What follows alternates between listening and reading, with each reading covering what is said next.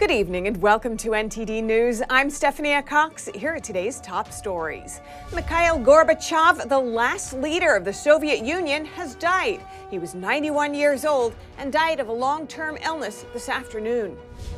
A group suggests who should look at Trump's Mar-a-Lago documents, but all of the candidates seem to be against Trump. Alleged political bias in the FBI. A top agent reportedly resigned after multiple allegations. A former agent tells us how this could affect the bureau. President Biden today flipped the script on defund the police, his message on crime and the GOP, and reactions from Republicans. And the recent push from gun control groups, pension funds, and some state lawmakers. They're calling on credit card companies to track the purchases of firearms.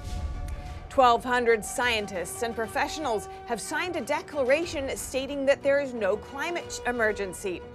NTD speaks with one of the scientists who signed the document. And one of baseball's most hallowed records is in jeopardy as Yankees star Aaron Judge has now hit 50 home runs with still 33 games to go.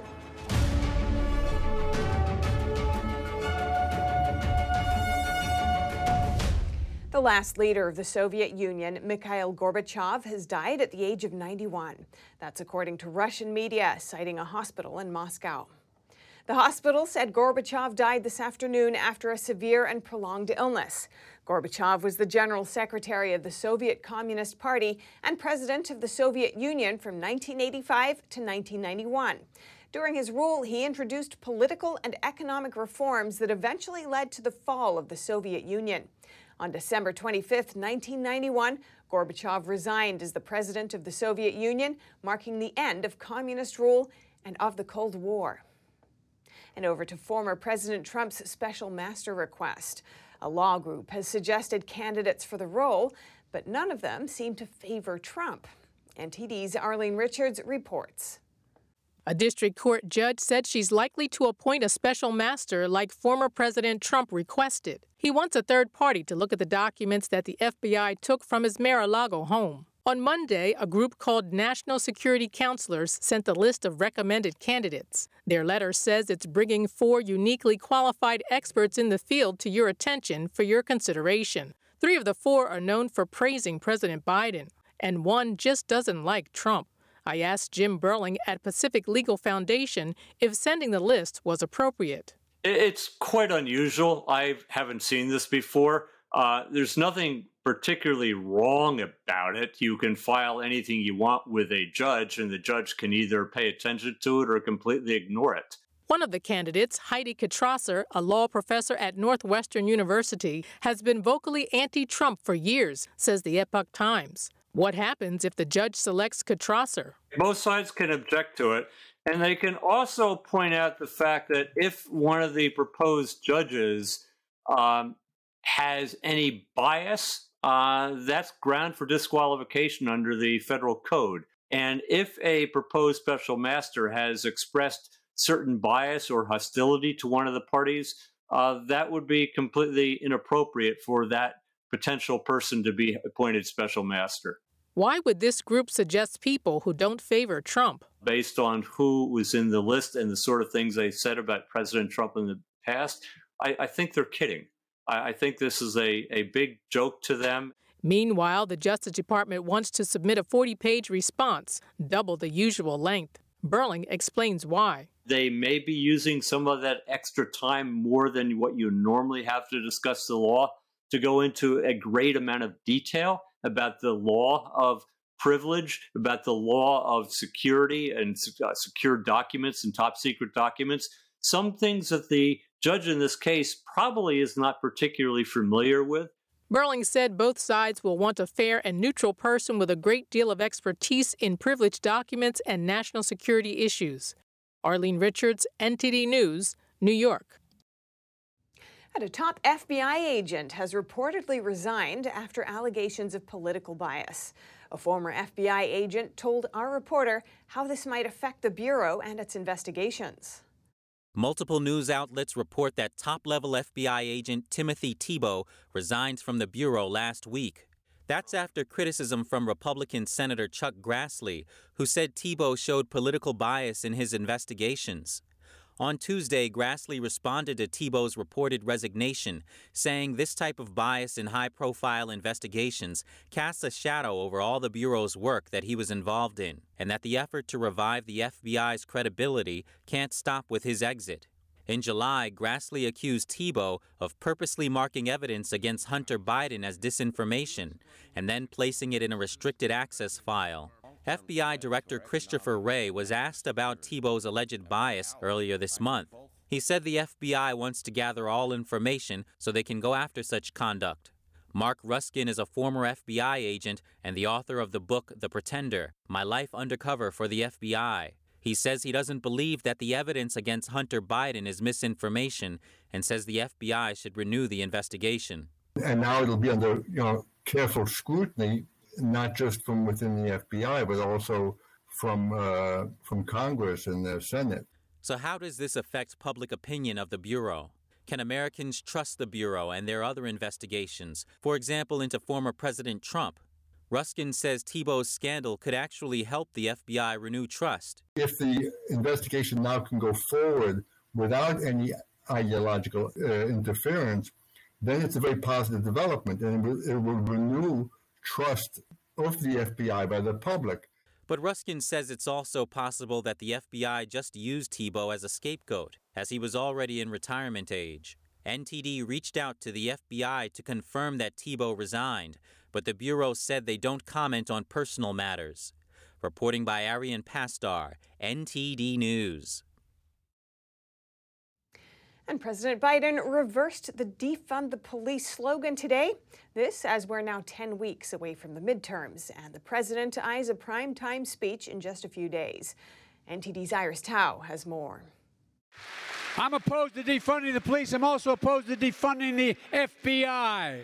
With 10 weeks until the midterms, President Biden traveled on Tuesday to the swing state of Pennsylvania, defending his record on crime and vowing to fund the police. When it comes to public safety in this nation, the answer is not defund the police, it's fund the police.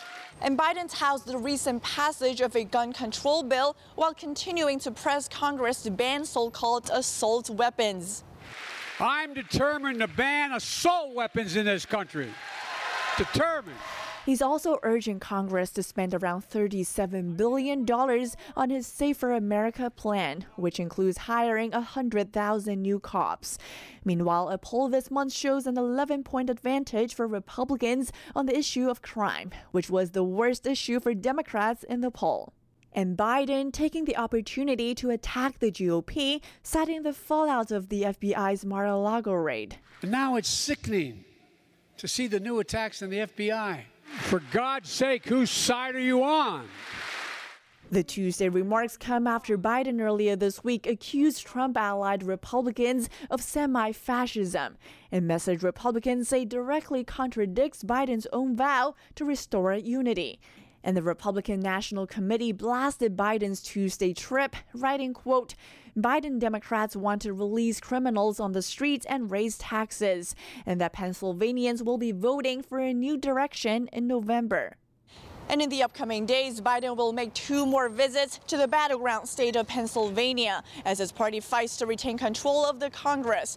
On Thursday, Biden is expected to give a rare primetime speech on what the White House calls a battle for the soul of the nation. Reporting in Washington, D.C., Iris Tao, NTD News. And it's not just the president urging more gun control measures this week.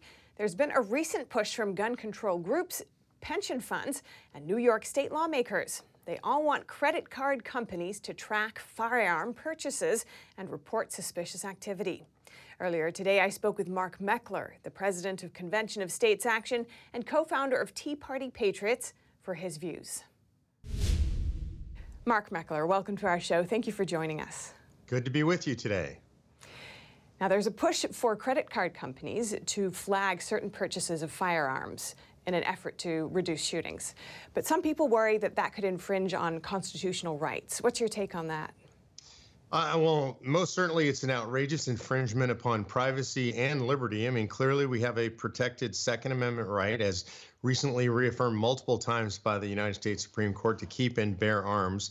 And the idea that they would try to do an end run around this by limiting our ability to conduct financial transactions for firearms and ammunition is pretty outrageous and very scary.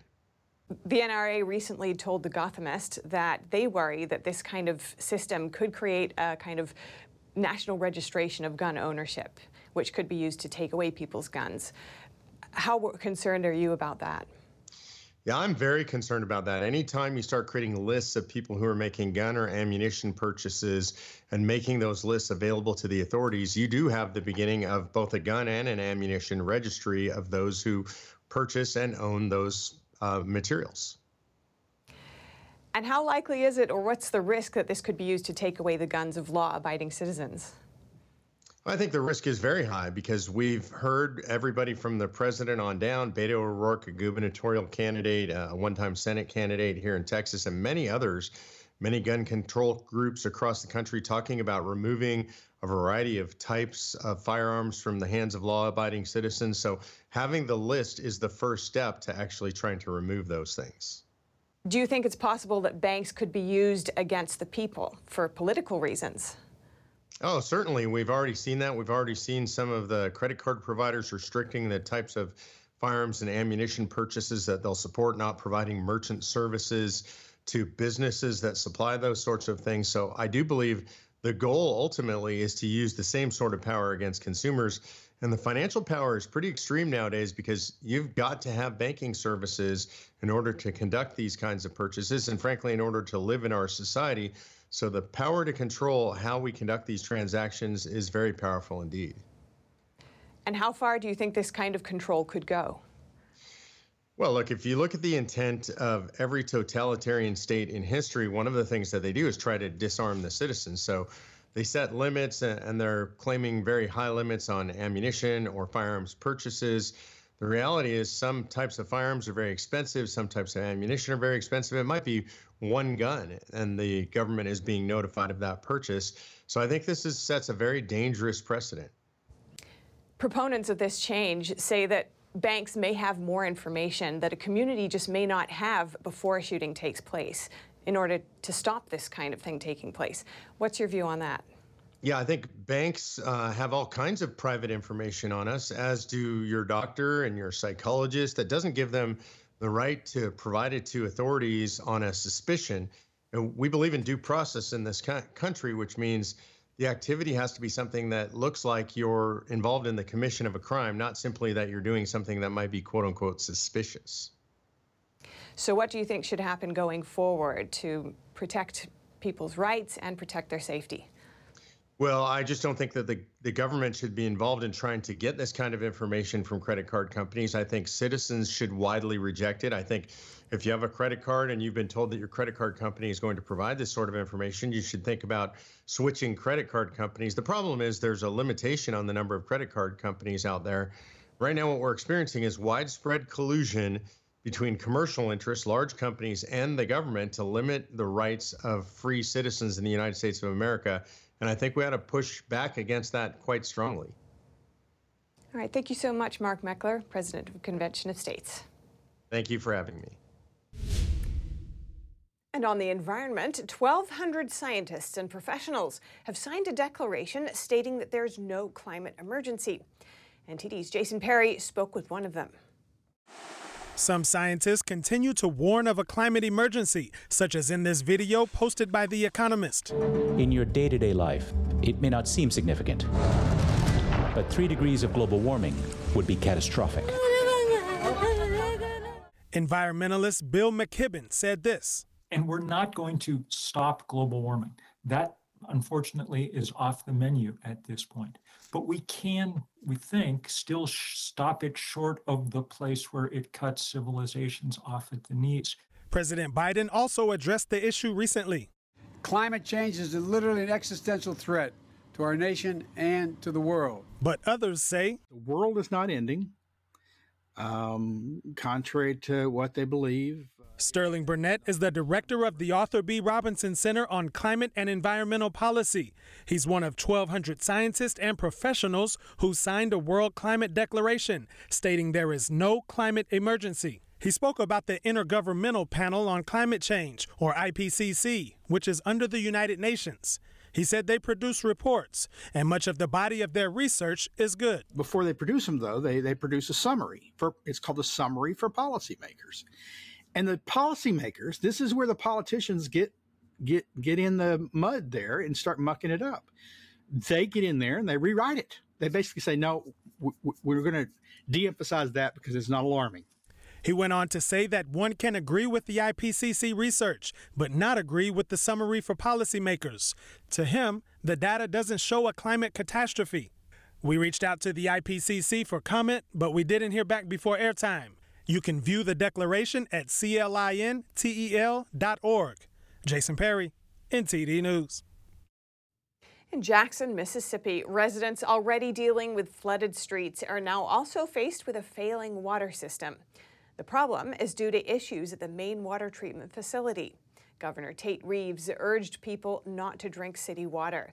He's declared a state of emergency for Jackson and ordered the creation of an incident command center to distribute clean water. Until it is fixed, it means we do not have reliable running water at scale. It means the city cannot produce enough water to fight fires, to reliably flush toilets, and to meet other critical needs. The state will help distribute water to up to 180,000 people as crews work to get the water treatment plant up and running. The city operates the area's two water treatment plants, the O.B. Curtis plant, which treats 50 million gallons per day, and the J.H. Fuel plant, whose normal production of 20 million was increased to 30 million gallons. Because water pressure dropped system-wide, officials could not guarantee running water, and they didn't know how many homes were affected. In the meantime, Jackson Public Schools said they would shift to online learning starting today. And coming up, California, one step closer to regulating what doctors can and cannot say about COVID-19 and its vaccines, as state lawmakers pass a new bill on COVID misinformation. And a car stealing challenge goes viral on TikTok, causing problems for car owners and police. Which brands are getting hit worst? More here soon on NTD News.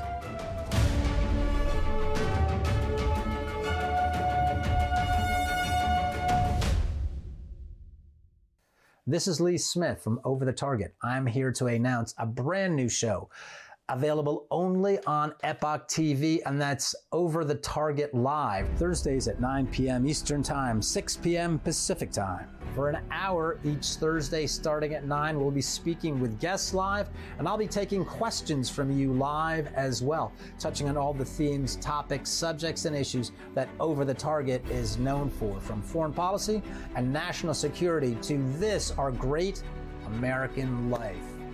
I'll look forward to seeing you soon, and I'll look forward to hearing from you soon, too. Thursday nights at 9 for Over the Target Live. I'm Lee Smith. Thanks.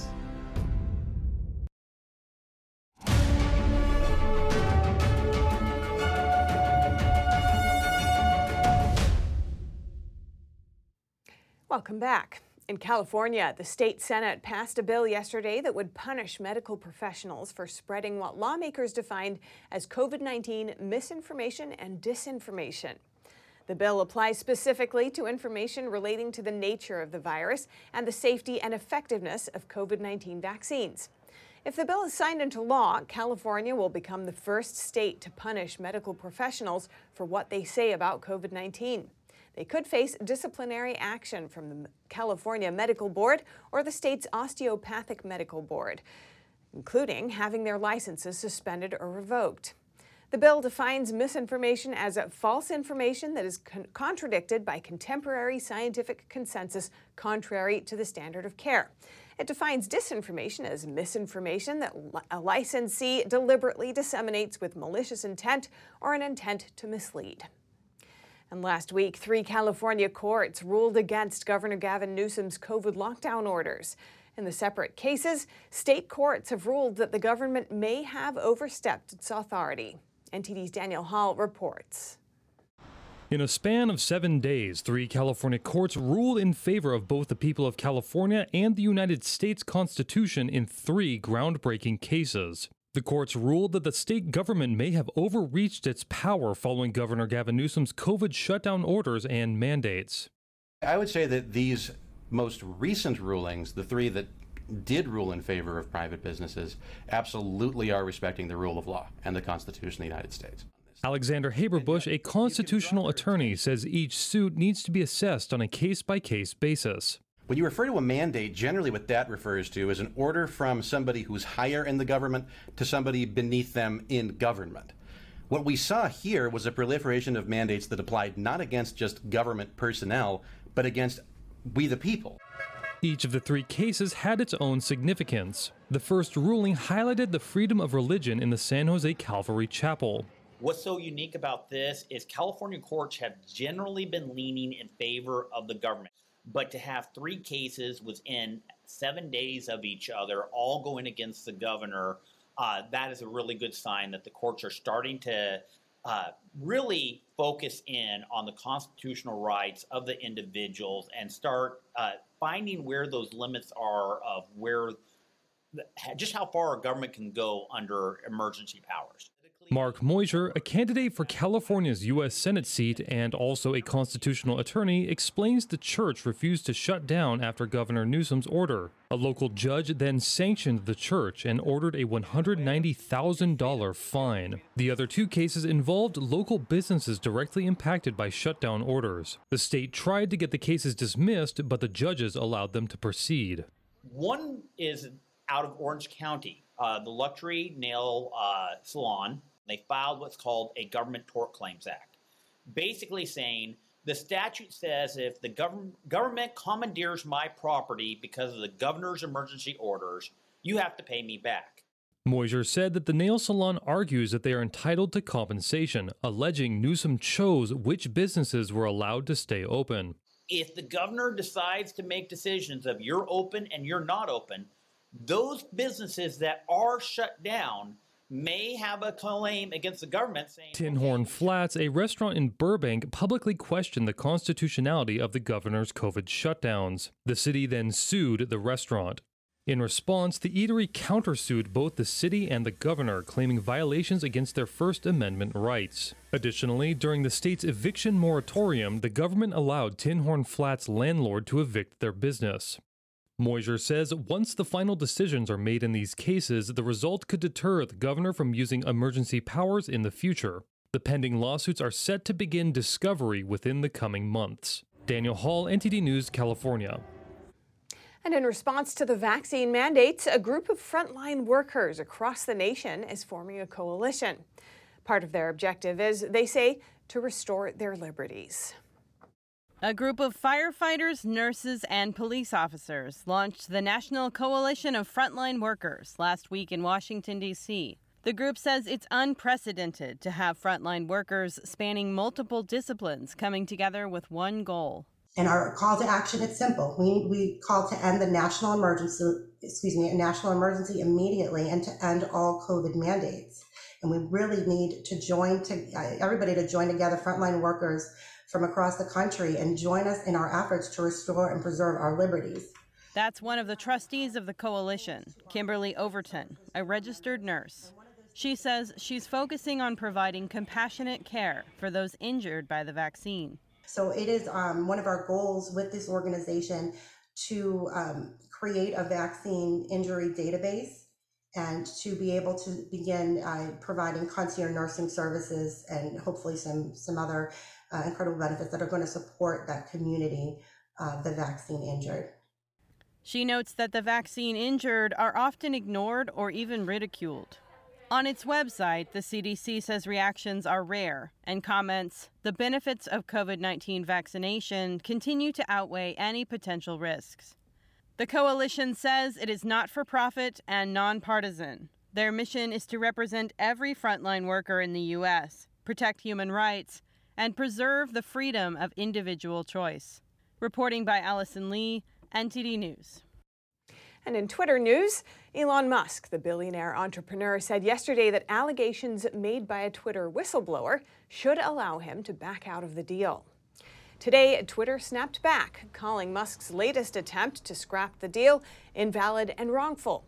The whistleblower at Twitter's former head of security has thrown out a number of allegations, including that Twitter purposely undercounted the amount of spam. Musk's lawyers say if what he says is true, then Twitter has breached the merger agreement. Twitter replied to the letter, saying it didn't breach any obligations, insisting it plans to force Musk to go through with the $44 billion deal. And viral videos strike again as thefts of Kias and Hyundais have been increasing since a recent trend started on TikTok. NTD's Sean Marshall has more on that. So first, they left my steering wheel lock sitting on the seat just to, rub it in my face, probably. Police officers across the country have spent August busy with reports of stolen Hyundai and Kia vehicles, a concerning trend given a boost by a TikTok challenge. Thieves are using USB cables to hijack certain Hyundai and Kia vehicles between 2010 and 2021 model years, according to a release from the Los Angeles Police Department.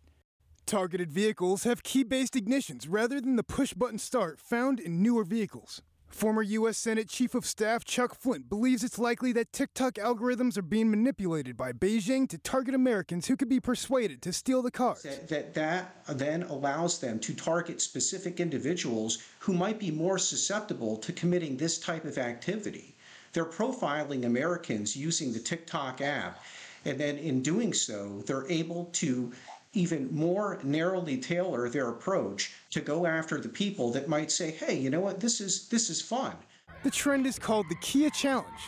It involves thieves filming themselves breaking into a car and taking it for a joyride before dumping it. Flint mentioned this produces a lot of data on Americans and that activities like this never go viral in China. And I think more important for people to understand is why this is happening. It's part of a broader strategy that China has, an unrestricted warfare type of strategy against the United States. And this is part of it. People see it and they say, well, this is nothing other than just people kind of doing something silly on social media, but there's more to it. Some Kia and Hyundai owners in Wisconsin filed a lawsuit against the car companies in 2021. And since then, owners from Missouri, Kansas, Illinois, Iowa, Kentucky, and Texas have joined on. It should be noted that Progressive Insurance won't insure some Kias and Hyundais. Kia has issued this response to the trend. Kia America is aware of the rise in vehicle thefts of a subset of trim levels. All 2022 models and trims have an immobilizer applied either at the beginning of the year or as a running change. Sean Marshall, NTD News. And if you have any news tips or feedback for the show, you can email us at eveningnews@ntd.com. And coming up, California's government wants to set worker wages for the state's fast food industry. The bill is already headed to Governor Gavin Newsom's desk. And one of baseball's most hallowed records is in jeopardy as Yankees star Aaron Judge hits another home run. NTD's Dave Martin breaks down his current pace. That and more coming up.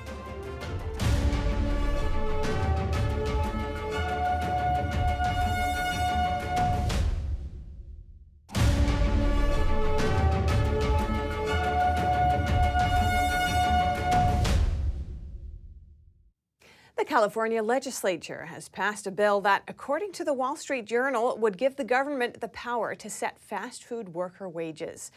What do restaurant owners and economists think of this? NTD's Colin Frederickson looks into it. California's legislature has passed a bill that would heavily impact its fast food industry. Namely, it would create a government panel which will decide how much fast food restaurants must pay their workers. Californian politicians will choose who goes on the panel, which will include union representatives, workers, and employers. They want to set wages to be as high as $22 per hour by next year. The initial hit is going to be, almost all the profits going to diminish, disappear overnight until you catch up. And even then, I'm not sure, if we're ever going to be as profitable as we are, pre-pandemic. Wing Lam is the co-founder of Wahoo's Fish Taco, a restaurant chain with over 30 locations in California. Lam says he's going to have to raise prices. We have two choices. We figured out how to, live with the increases, or we move out of California.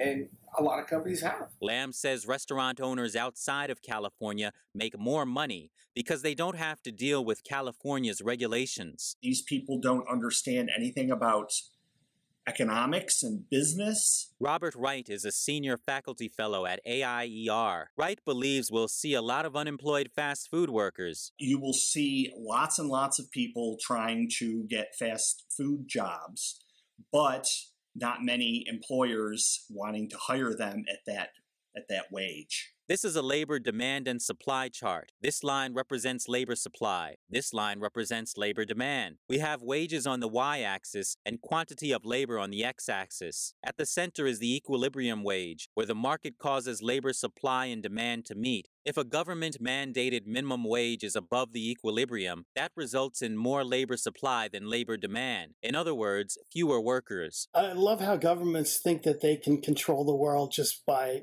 making an edict. But in the end, prices and markets are going to win out. John Dunham is the president of John Dunham & Associates, an economic research firm. Dunham says that if the minimum wage is too high, all it does is hurt the industry, including the workers in that industry. Governor Gavin Newsom has until September the 30th to either sign or veto the bill. He hasn't publicly taken a stance on it yet. Colin Frederickson, NTD News. And staying in California, sumo wrestling, a niche yet iconic martial art, is growing in popularity around the world, and there's a tournament approaching on the West Coast. NTD's Jackie Rios has that story. It's less than 2 weeks until the US Sumo Open.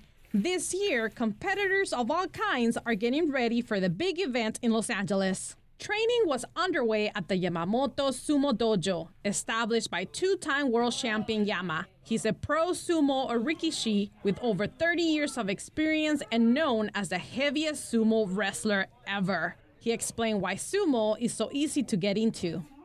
Someone watching sumo for the first time can immediately recognize who won and who lost. It's really simple and easy and fun for fans to understand. Those simple rules are the wrestler loses when he exits the ring or touches the ground with any part of his body besides the soles of his feet, or if his belt comes loose during a match. Andrew Freund, director of the US Sumo Open, also spoke on the martial arts popularity. And I think a lot of people in other sports, like judo or wrestling, football, whatever, transition very well into sumo because it's similar in many ways. And it's really fun. It's really easy to understand. You can come the first day, try a practice, and it's pretty clear how to win, how to lose. And then it's just a matter of learning a lot of techniques and refining your sumo over time. So it's actually really easy to pick up the basics. One of the wrestlers, who's a two-time U.S. Sumo Open champion, talked about what brought him to compete outside of Japan. Yeah, that's why I'm here. I came here to win the tournament. It's always fun to compete in, foreigners. I'm foreigners. Many people from all over the country. So they all have their own background. Although professional sumo is only done in Japan, amateur sumo has become more popular as everyone can participate. Normally, like yesterday, we had a kid who's 9 years old who's been doing it for 3 years. We've had people, like I'm in my 50s, we've had people in their 60s and even older do it and actually compete, and people of any size. A female heavyweight champion talked about women competing in sports. Oh, of course, there's always there's a growing population of women in the U.S. Doing sumo, and the beauty of amateur sumo is that it's really for any gender and any weight class. So we have different weight classes anywhere from lightweight to heavyweight. So it's really diverse. To put amateur sumo to the test, NTD's cameraman Adam Lynn volunteered on that day's training. Your guy, Adam, he was amazing, and he's only about 130 pounds. So size, gender, age are not really limitations, especially because in international rules, amateur rules, there are weight classes, and there's also classes for both men and women. The training starts with participants changing into nothing but a cloth belt, also known as mawashi. For the actual match, despite the loud slapping and occasional tripping, there are some ground rules. No punching, kicking, choking, or hair pulling. A wrestler may grab hold of the opponent's belt as long as it doesn't touch the groin area. When the games begin, Yama has a simple wish when asked if his home country will do well in future competitions. I hope so. The 22nd annual US Sumo Open will be held on September 10th at Walter Pyramid in Cal State Long Beach from 2 to 4 p.m. Sumo is not just a sport, but a wonderful symbol of Japanese culture. Jackie Rios, NTD News, Los Angeles. And now, over to sports news. Here's NTD's Dave Martin with today's top stories. Yankees outfielder Aaron Judge hit his league-leading 50th home run of the season last night, a solo blast in the 8th inning of a 4-3 loss to the Angels. The home run puts him on pace to finish at 63, which would be 2 more than Roger Maris's AL record set in 1961. In addition, it would give Judge what most baseball pundits would refer to as the clean home run record. The first-place New York Yankees have 33 games left this season. In tennis news, Serena Williams won her first-round match last night at the US Open, a straight-sets win over 80th-ranked Danka Kovanic.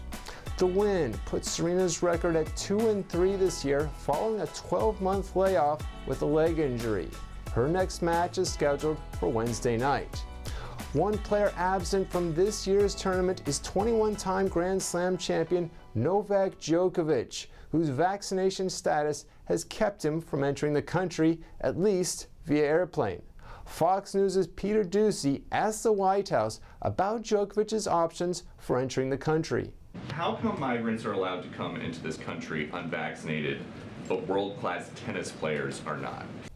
White House Press Secretary Karine Jean-Pierre responded that the government doesn't comment on the medical information of individual travelers, and then referred him to the CDC's requirements and the US Open protocols. But Ducey pressed on.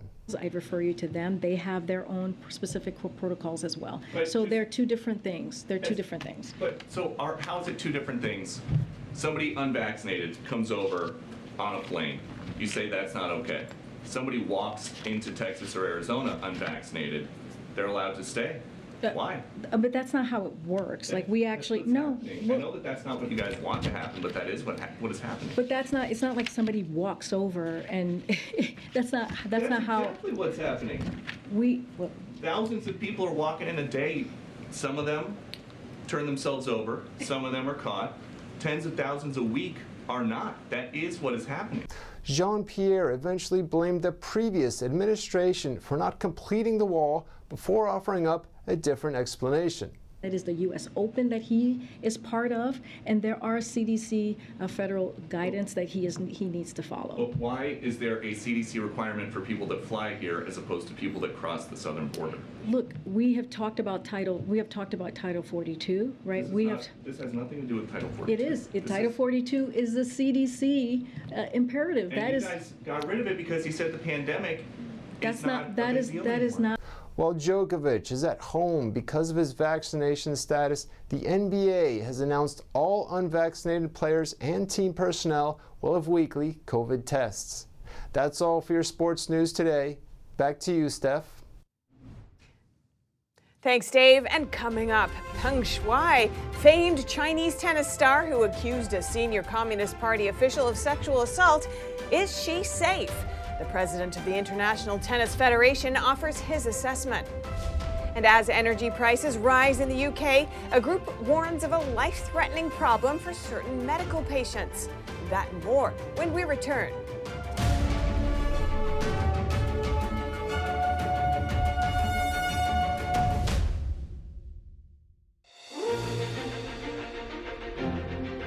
NTD's Capital Report. It's about getting answers.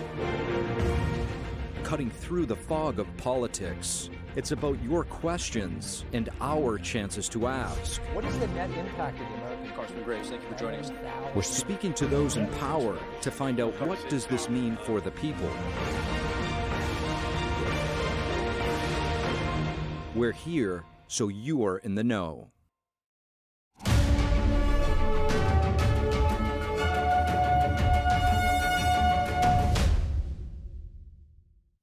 The president of the International Tennis Federation says Chinese athlete Peng Shuai appears to be safe. The famed sports star made headlines last year after she accused a senior Communist Party official of sexual assault and disappeared shortly after. The ITF president explained he didn't see her personally, but had a video conference with her weeks ago. The president of the International Tennis Federation, David Hagerty, commented Thursday on the whereabouts of Chinese tennis star Peng Shuai. He said he spoke with her 6 weeks ago through a video call. Well, we had a video conference and we were able to talk about some experiences we had when we had met before, when we had seen each other before in person at some tennis events. We talked about that. And again, I think I felt comfortable. I will feel more comfortable when I see her in person, when she's traveling and when tennis opens up in China. Peng Shuai is the former world's #1 in women's tennis doubles. She went missing last year after sharing a controversial post on Chinese social media platform Weibo. In it, she accused the former Chinese vice premier of sexual assault. Her post was promptly removed, and she disappeared from the public eye for weeks. Her subsequent reappearances were accompanied by Chinese officials. Peng's well-being has since become a global concern, while the Chinese regime says the athlete is fine. And in the UK, the hospitality sector has been devastated by rising energy bills. Unlike households, businesses don't have an energy price cap and are seeing costs increasing by up to 500%. Some businesses are considering closing for the winter, while others are shutting down for good. NTD's Malcolm Hudson has that story. Businesses hit by the lockdowns are now confronted by a second long round of troubles as energy prices shoot sky high. Pubs like this one behind Boo will now be paying 3, 4, or even 5 times as much for their bills. To better understand their plight, I spoke with Kate Nichols, CEO of UK Hospitality, a trade body representing around 100,000 venues across Britain. The hospitality sector has been devastated by rising energy bills since the start of this year. We've seen bills increasingly soaring away from 50% in January right up to the latest increases in bills have been quoted as being 400 to 500% increases in the energy bills. That's simply not sustainable. It eliminates the profitability and viability of many of those businesses and really erodes their ability to continue trading. Nichols said that about a quarter of their members are reducing the hours they're trading. Some are shutting on certain days of the week. Some are restricting the capacity of their hotel or restaurant, and others are taking out additional loans. And in rural and coastal communities for our seasonal and tourism-related businesses, then they are looking at the nuclear option of closing down over the winter in order to conserve costs and in order to conserve business viability. But obviously that means that they've got a very bleak winter to go through. One business reported that their energy bill jumped by £33,000 for the year. Across the board, they are struggling to find good deals. They can't compare the market, they can't shop around for good deals. The energy suppliers have them over a barrel, and therefore you are seeing very high price increases being asked for. Nichols said that in addition, strict conditions are being applied to energy contracts, such as big deposits and trade credit insurance.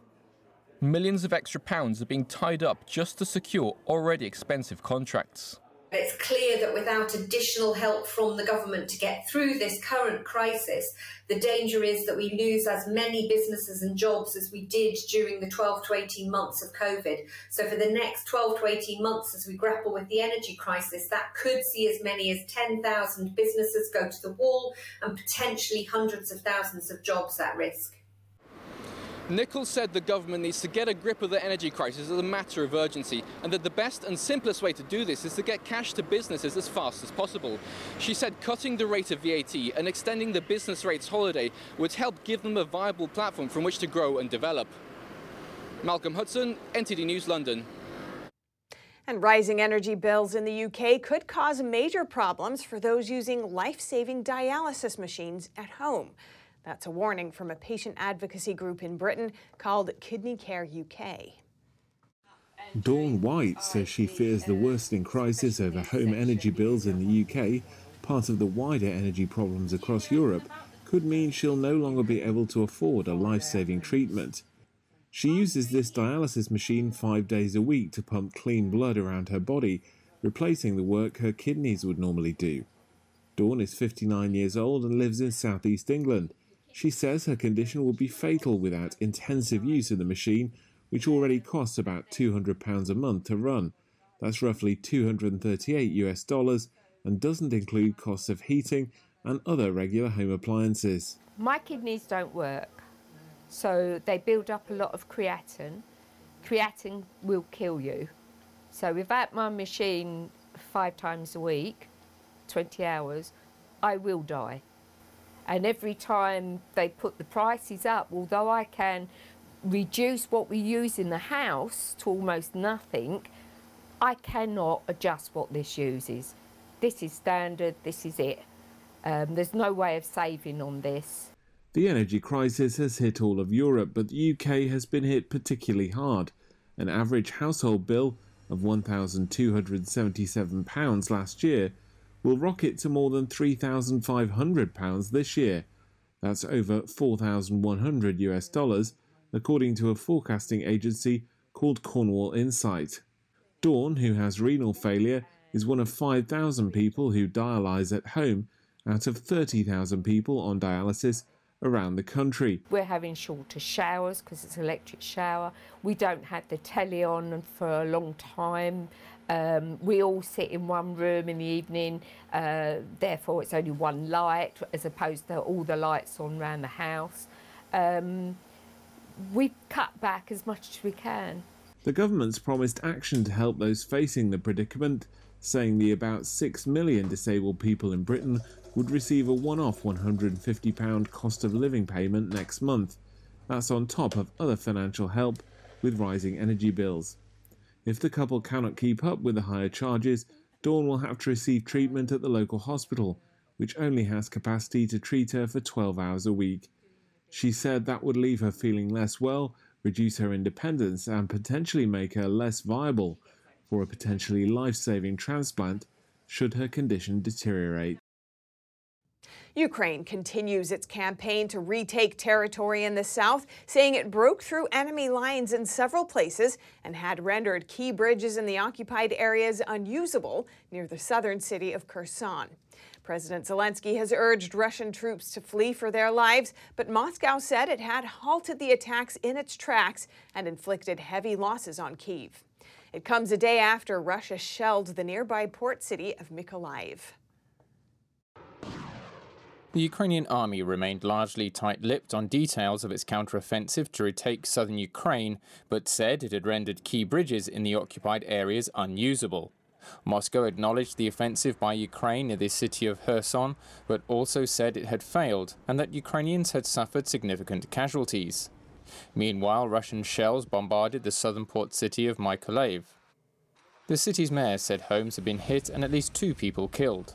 Reuters spoke to one man who barely survived, but lost his wife. I was in this room. I was in this half of the building, and I was watching the football review. It hit, and the wave went along the side of the house, and it didn't destroy it. I was lucky. This latest Ukrainian offensive comes after weeks of bloody stalemate in the war. The conflict broke out when Russian troops poured over Ukraine's borders in February in what Russia calls a special military operation to rid Ukraine of nationalists and protect Russian-speaking communities. Ukraine calls it an unprovoked war of aggression. Thousands have been killed, millions displaced, and the scale of fighting is larger than anything in Europe since World War II. Russia captured much of the south early on. Now, Ukraine's using sophisticated Western-supplied weapons to hit Russian ammunition dumps and wreak havoc with supply lines. A spokesperson for Ukraine's Southern Command said Russian forces in southern Ukraine remained quite powerful. Coming up, a 6-year-old boy surprises his parents with jaw-dropping talent. Started reading at 18 months, writing at 2.5, and knows multiple languages. That and more after a short break.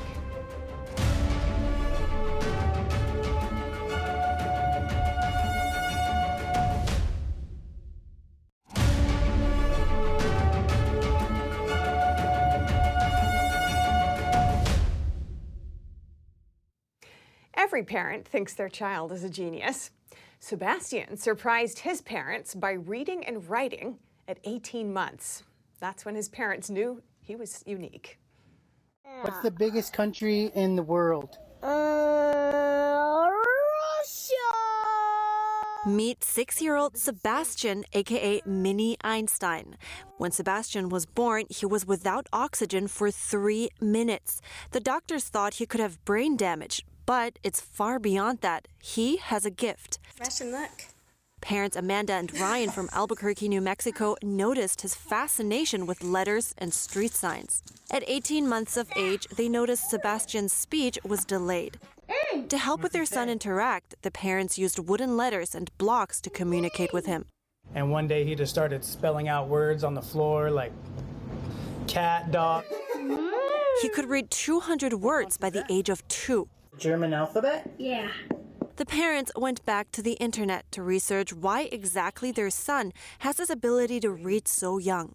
And that's when we came across hyperlexia. Hyperlexia is also associated with autism. After finding out about this group of children, they realized they were not alone.